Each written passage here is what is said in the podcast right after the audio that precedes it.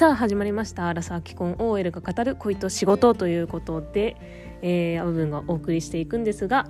えー、今回のテーマは「あなたはどっち？一人旅？おは複数人旅」はい。ということで今回は旅についてね、えー、お送りしていこうかなと思います。それではスタート。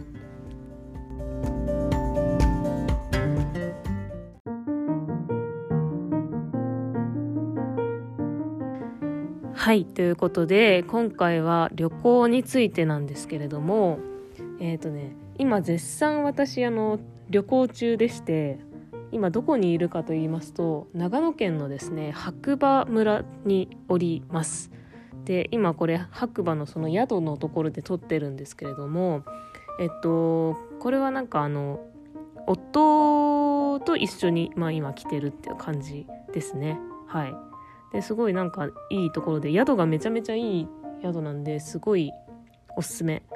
またなんか多分 Vlog とか YouTube にあげるかもしんないです。はい。ということでね今回は一人旅おは複数人旅あなたはどっち派っていうことなんですけれどもはい。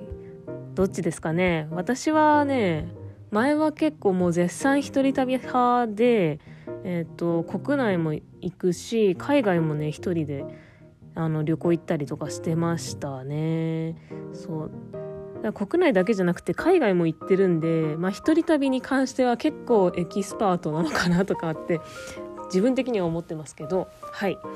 でただね結婚してからはやっぱり二人旅結婚してからっていうかそのなんだろうね。彼氏彼氏っていうかその今の夫と付き合い始めてからはもう絶賛2人旅どこに行くにも2人みたいな感じなので1人で行くってことはまあ減ったんですけど最近の1人旅としてはあのー、えっと北海道のねニセコにえ、ー、と一人でスキーをしに行きました。これ結構言うとみんなね驚かれるんだけどね。そう一人でスキーをしに行ったんですよね。そしたら結構豪雪豪、豪雪なんだ？豪風、暴、暴風、暴風雪。はい。暴風雪でね、なんかもう本当交通機関とか麻痺してて結構やばかったんですけど、リフトも動いてなかったりして。まあでも、まあ行ってきて楽しかったなって感じなんですけどね。えっ、ー、と、そう。ただ、まあ圧倒的に今、頻度としては二人旅が多いですね。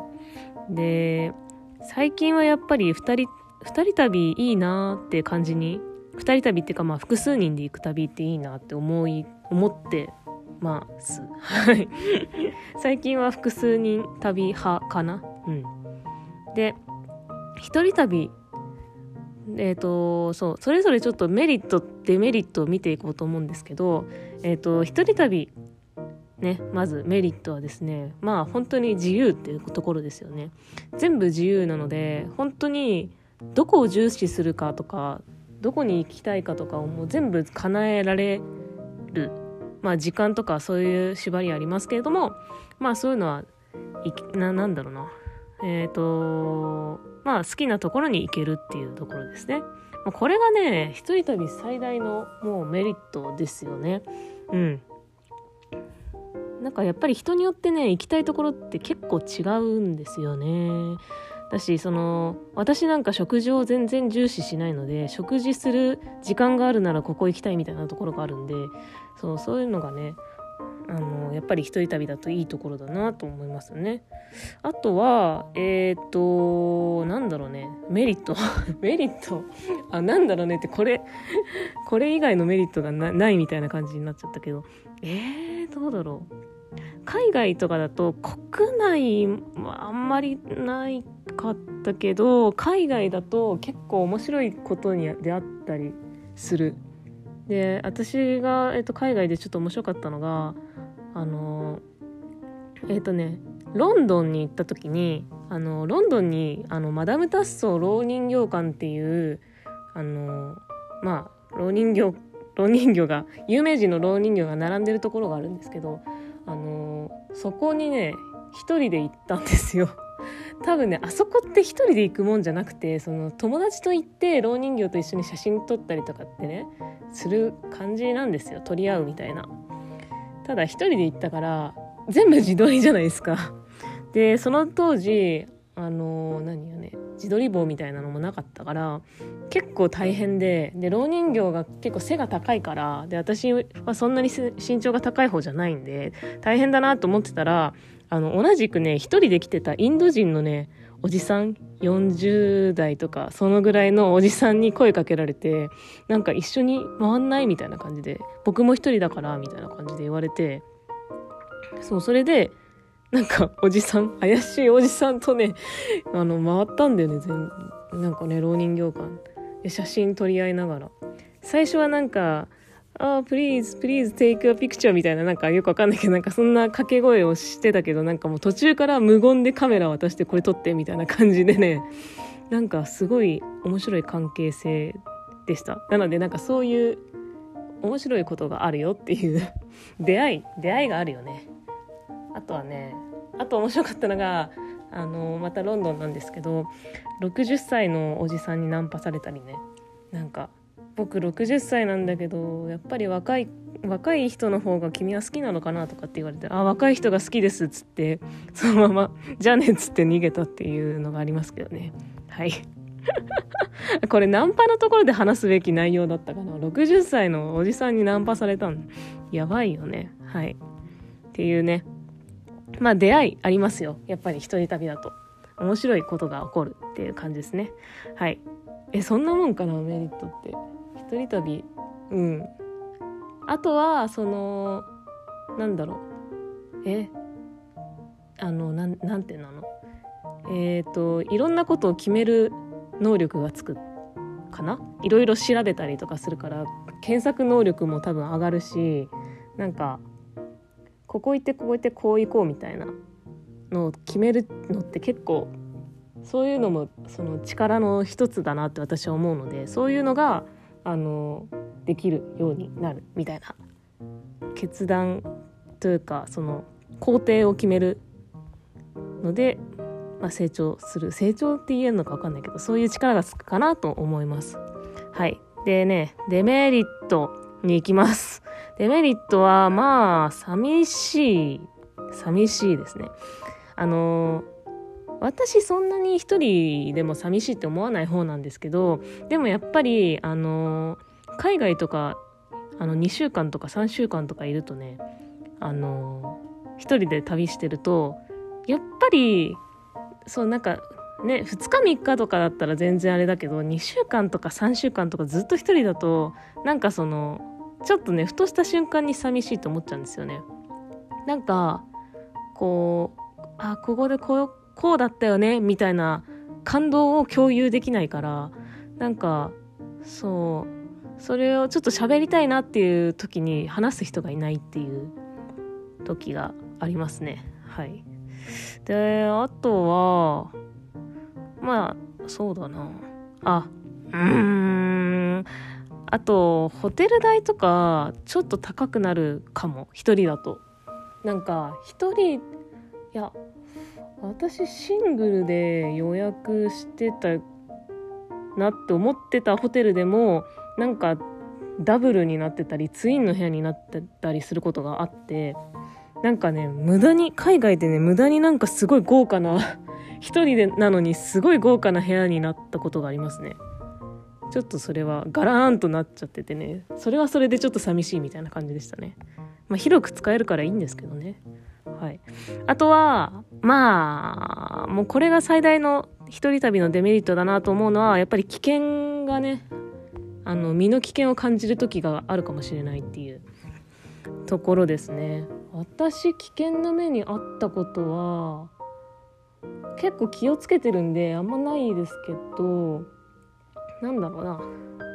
あの、まあ、国内は多分そんなに秘境とか行かなければなんか秘境のね温泉とかに行ってなんか何殺人事件みたいな誘拐事件とか結構起こってるじゃないですか。なので国内でもそういう山道とかはあの行きたいって思っても多分一人ではあんまり行かない方がいいかも。私も国内でそのなんだろう。何ハイキングコースみたいなあんまりちょっと人気がないようなハイキングコースとか山道とか行きたいなと思うんですけどやっぱりちょっと怖いので一人では行かないですねそういうところは。であとはそのえっ、ー、とねそう危険なエリアをまあ国内で危険なところってあんまりないけどあの海外ですねどっちかというと海外はあの危険なエリアみたいなのがあるんでそれをやっぱり事前に私はすごく調べるようにしてますね。で調べててもやっぱりそういう危険なエリアを通らなきゃいけない時とかもあったりするんでその時はもうマジでダッシュダッシュしたりあとは昼間通ったりとかね夜は出歩かないとか私がちょっとここ治安悪いなと思ったのはなんかいやでも私も海外をあのヨーロッパしか行ってないんでヨーロッパってそこまでなんかあのやばいところってあんまりなくてあのね南米とかねなんかアメリカとかなんかそっちはやばいと思うけどヨーロッパってまあ比較的海外の中でも安全な方なんですけどそれでもやっぱりやばいエリアがあって私が行った中だとあのドイツのフランクフルトの駅の周辺は結構やばいですよね。フランクフルトって結構その日本からの飛行機の直行便があったりしてあのドイツに着く時に最初に着く都市かなって思うんですけど、まあ、そう最初に着く人が多い都市かなと思うんですけどフランクフルトの周辺はあのー、ちょっと危険なエリアが、まあ、あってえっ、ー、とねその薬物薬をやってる人が、まあ、そこら辺にいたりする いたりするんで結構ねやばくてで私あのヨーロッパ旅行に行こうってなった時に最初フランクフルト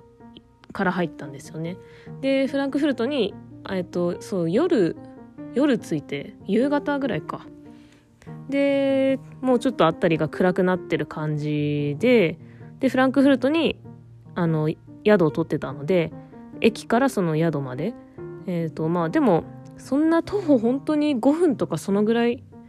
なんですけどその道中でもね危険なエリアは避けてたんですけどだからマジで危険なエリアのところは通ってないと思うんですけどそれでもなんかやばそうな雰囲気が漂っててすごいもうダッシュダッシュで。でただでさえさ一人でさこんな小柄な女でねなんかアジア人の女でなんか大きいスーツケース抱えてとかって言ったらもうすごいターゲットにされるだろうなっていうのが分かってたんでめっちゃなんか走りました。駅の中は安全なのであの駅からめっちゃあのルートルートはもう叩き込んでねなんかうわーと思って。ねそうそうそう。行きましたね。そうダッシュした。でなんかその次の日の朝も結構ね朝8時とかでもまだ暗かったりしてで暗いうちはちょっと出たくないなと思ってホテルを。だからなんかもう10時とかに出ましたね。明るくなってから外出たりしましたね。あとは有名なとこで行くとパリ。パリは別に危険じゃないんですけどなんか 汚いって言ったらあれだな。あのまあ汚いのとあとはなんかこう何て言うのかな。あの貧困層が結構うじゃうじゃいるなっていうのであんまり、うん、別に危険っていうほどじゃないですけどね。まあ雰囲気は悪いかなっていう感じでしたけどまあフランクフルトが一番ちょっと怖かったかなと思いますね。はい。えー、っとそんな感じです。はい。で次2人旅行きます。2人旅はえー、っとメリットね。メリットはもう本当に感動とかそういうのをねこう共有し合えることですね。こういうことしこれ面白いねみたいな。えめっちゃすごくない？とかそういう話ができるっていうね。それは本当にいいよね。なんかすごくいい。一人旅だと本当にそれができないから寂しいんですけど。あとはそのなんだろう。帰ってきてからも写真とか見ながら「あこここうだったよね」とかなんか話せるじゃないですか。それすごいいいなって思いますね。いいなって。思いますねってなんかすっごいあれだね。陰キャの言い方だね。いいなとかって。はい。そしてあとはまあなんだろうな。あのー、行くメンバーによってそのなんだろう自分が行こうと思わなかったところに行けたりとかするかもだから新しい発見があるかもしれないなっていうところですよね。そのまあ夫とかとの場合を私考えると夫は結構食がねすごい好きなのでこういうの食べに行こうよとかって言って連れてってくれるんですけど私食にマジで興味がないので絶対一人旅だったら行かなかっただろうなっていうところにまあ夫とだったら行けたりするのでまあそういうのがねであこういう楽しみ方もありなんだなとか思ったりします。はい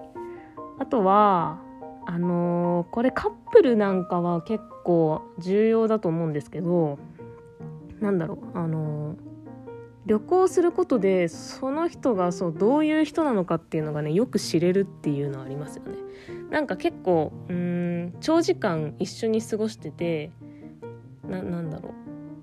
うんストレスがないかどうかっていうのの確認ができるっていうのとうんそうだな。そうだからデートとかだとなんかね2時間とか3時間とかでバイバイとかってするかもしれないけど旅行だったらもう2泊3日とかね1泊2日とかでちょっと長い時間一緒にいるいるので長い時間一緒にいても疲れないかどうかみたいなのの確認ができるっていうのとあとはそのなんだろう。なんかその旅行の予定を立てる時とかあのその人の人間性が結構見えるなと思っててあのなんだろう。全部人任せの人とかいるんですよね。なんかそれの姿勢はどうなのっていうなんか 私は思っちゃうんですけどまあそういうのがね人間性が出るんであこの人ってこういう感じなんだねみたいなのが分かるっていうね。まあ人任せで自分が全部決めたいっていう人だったらあの相性いいかもしれないしなんか全部人任せで全部自分がやってるやんっつってなんか不満に思っちゃうぐらいだったらなんかまあこの先もあんまりうまくいかないのかなとかそういう確認ができたりするかな。うん。と思います。あとは疲れてきた時のななんだろう。対応というかそのね会話どんな疲れてくるとまあこんな感じになるんだなとかすごいあのイライラしてんなとかイライラしてるとこんな風になるんだ怖とか なるかもしれないしそうだからその辺がね人間性が見えるっていうところはありますね。えーとはいそして2人旅のえー、2人旅じゃないな、えっと、複数人の旅の、えーと、デメリットとしてはまあ1人旅のメリットトの裏返しなんですけどまあ自分の行きたいところにね、まあ、行けない可能性があるっていうところはありますよね。うん、そこそうねまああの、一緒に行ってる人もある程度優先してあげなきゃいけないしっていうあとは、まあ、複数人旅あんまないと思うけど、カップルとかだったら、まあ、喧嘩しちゃうカップルもあるかもしれない。いるかもしれないね。うん。っていうね、感じですね。まあ、それぞれね、あのー、メリット、デメリットありますね。いやー、どうだろう。なんかでも、最近本当に一人旅行ってはいるけど、頻度が減ったからか、なんか一人旅をなんだろうたまにするとすごい寂しく感じちゃうんだよねなんかねこんな寂しがり屋じゃなかったんだけどねと思って最近はあの複数人旅って楽しいなって思ってます。ただまあ一人旅もしてないわけではないのでまあまあまあっていう感じですね。はい。すっごいグダグダだけどこんな感じで。そうだね。なんか機会があったら私の結構ね国内よりも海外の方がちょっと楽しい楽しいっていうかそのネタになりそうな会話のネタになりそうなことがいっぱいあるんでその辺をねまたえっ、ー、と別の回でなんかやれたらいいなとかって話せたらいいななんて思ってます。今日はちょっと一部分だけね、えー、と話しましたけどという感じでございます。ということであなたはどっち派？一人旅派？おは？複数人旅派？ということでした。はい。はいここまでのお相手はあぶぶんでした。ではまたね